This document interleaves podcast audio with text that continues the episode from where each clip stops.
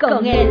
Una producción creada pensando en ti, donde aprenderás cosas maravillosas que te ayudarán en tu diario vivir y te guiarán a una vida feliz.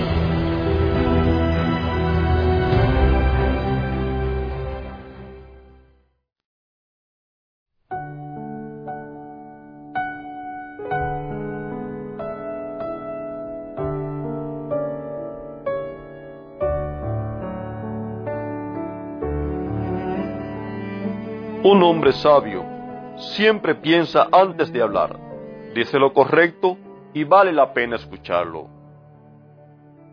Hemos venido hablando acerca de los conflictos y hoy nos surge una pregunta. ¿Cómo hacemos para sacar el mejor provecho de la situación existente y que nos conduzca por el camino del crecimiento y la restauración? Existe un refrán muy popular que se ha convertido en una metáfora para muchas cosas. Todos los caminos conducen a Roma. Su significado original tiene un claro origen histórico. Así también, los conflictos también tienen un claro origen histórico y dependiendo de cuál sea nuestra posición a la hora de enfrentarlos, de allí dependerá el camino que tomemos. Hace algunos días conversaba con un señor el cual estaba pidiendo mi ayuda acerca de algunos problemas los cuales estaban sucediendo. Él sabe que predico, así que vino a verme. Aunque él es americano y no entiende todo lo que hablo, siempre entiende algo y, busca la manera de seguir y de entender.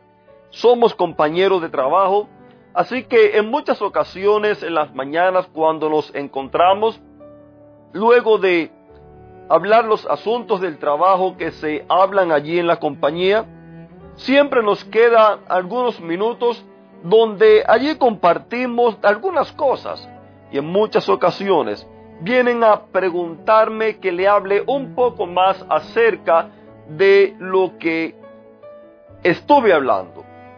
Este hombre me pidió opinión acerca de qué decisión tomar. No le dije la decisión, ya que es un, es un asunto personal de él, pero sí le expliqué que cada decisión tiene una consecuencia. En otras palabras, cada camino que tomemos tiene sus resultados. Nos va a llevar por distintas vías. Van a haber distintas consecuencias. Así que le aconsejé, le aconsejé que pensara bien antes de tomar cualquier decisión, ya que luego tendría que pagar o sufrir las consecuencias. Los conflictos pueden presentarse de diferentes maneras por motivos diversos y con intensidades variadas. Hay una serie de actitudes las cuales nosotros podemos tomar que nos van a hacer escalar o descender el nivel del conflicto. Por ejemplo, los gritos, las amenazas, las burlas, los chantajes, palabras hirientes y ofensivas y otras más parecidas contribuyen a intensificar el conflicto. Es muy normal muchas veces. Cuando estamos frente a un conflicto, cuando estamos frente a un problema, cuando hay algo lo cual está en desacuerdo con la manera como nosotros pensamos, es muy normal imponer nuestro yo, como que nuestro ego tiene un poder tan grande sobre nosotros que nos empuja para él nunca perder. Y esto muchas veces, querida familia, muchas veces nuestro ego, nuestro yo, es quien nos mete en problemas. Necesitamos aprender a dominarlo. Necesitamos aprender a despojarnos de él. Necesitamos darle la oportunidad a Dios que Él tome el lugar de nuestro yo para que de esa manera nuestras vidas puedan ser distintas, puedan ser transformadas, puedan ser cambiadas, ya que por nosotros mismos nos es imposible poder dominar nuestro ego. Por nosotros mismos nos es imposible batallar contra nosotros mismos y nuestro ego se impone de tal manera que siempre quiere obtener la victoria. Por otro lado, el diálogo, el respeto, la empatía y el deseo de reparar el daño ayudan a la disolución del conflicto.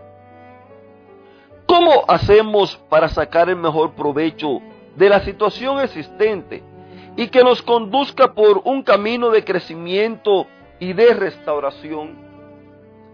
Querida familia, necesitamos aprender que cada conflicto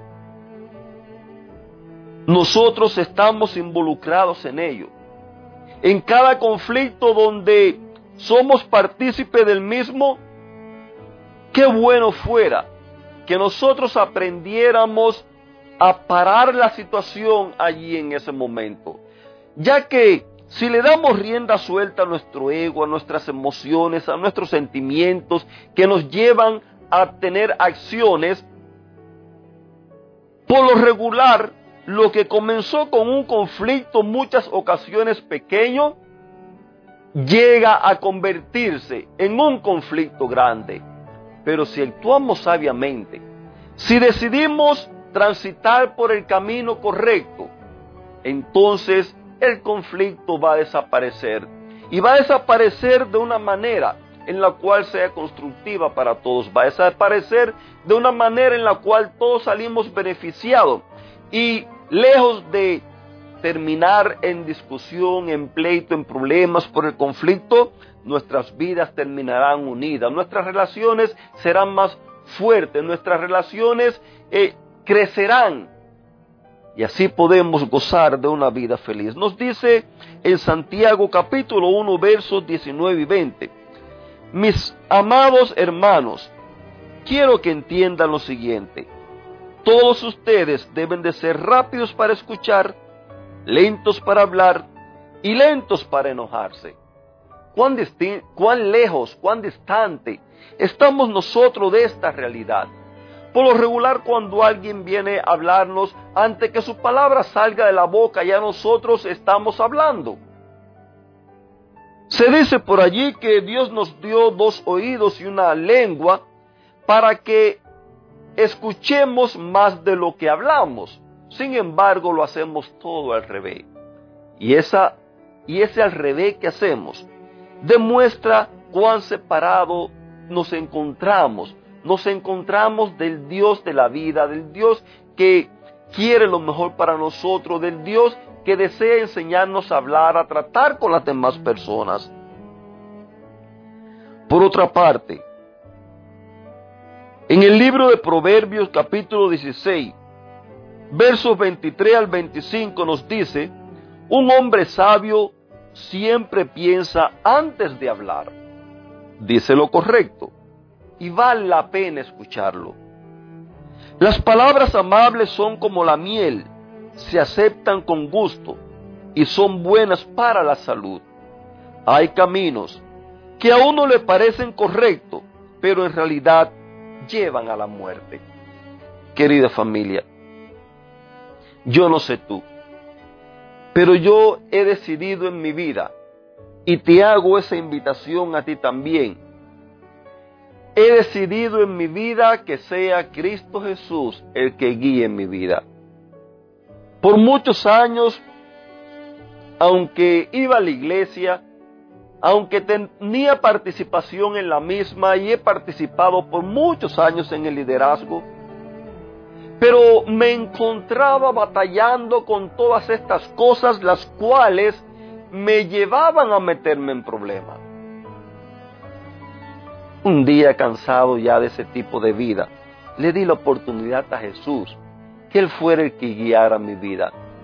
Ahora noto cuánta realidad hay en estas palabras. En estas palabras las cuales acabamos de leer, cuando dice que un hombre sabio siempre piensa antes de hablar procura decir lo correcto y vale la pena escucharlo. Querida familia, esa sabiduría no la da ninguna universidad, no la, no la da ninguna escuela. Esa sabiduría viene de lo alto, esa sabiduría viene de Dios, esa sabiduría viene de Él que está dispuesto a dársela a todos abundantemente. ¿Quieres tú aceptar en este día a Jesús y decirle que Él te dé esa sabiduría para que lejos de que los conflictos sean un problema en tu vida, puedan ser de bendición? Que Dios te bendiga.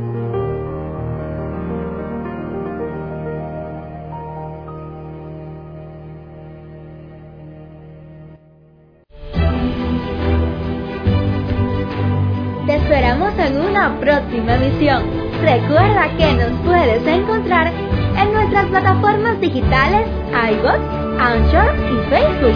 Bajo el título Vívela con Él. Que la paz, el gozo y la bendición de Dios sean contigo.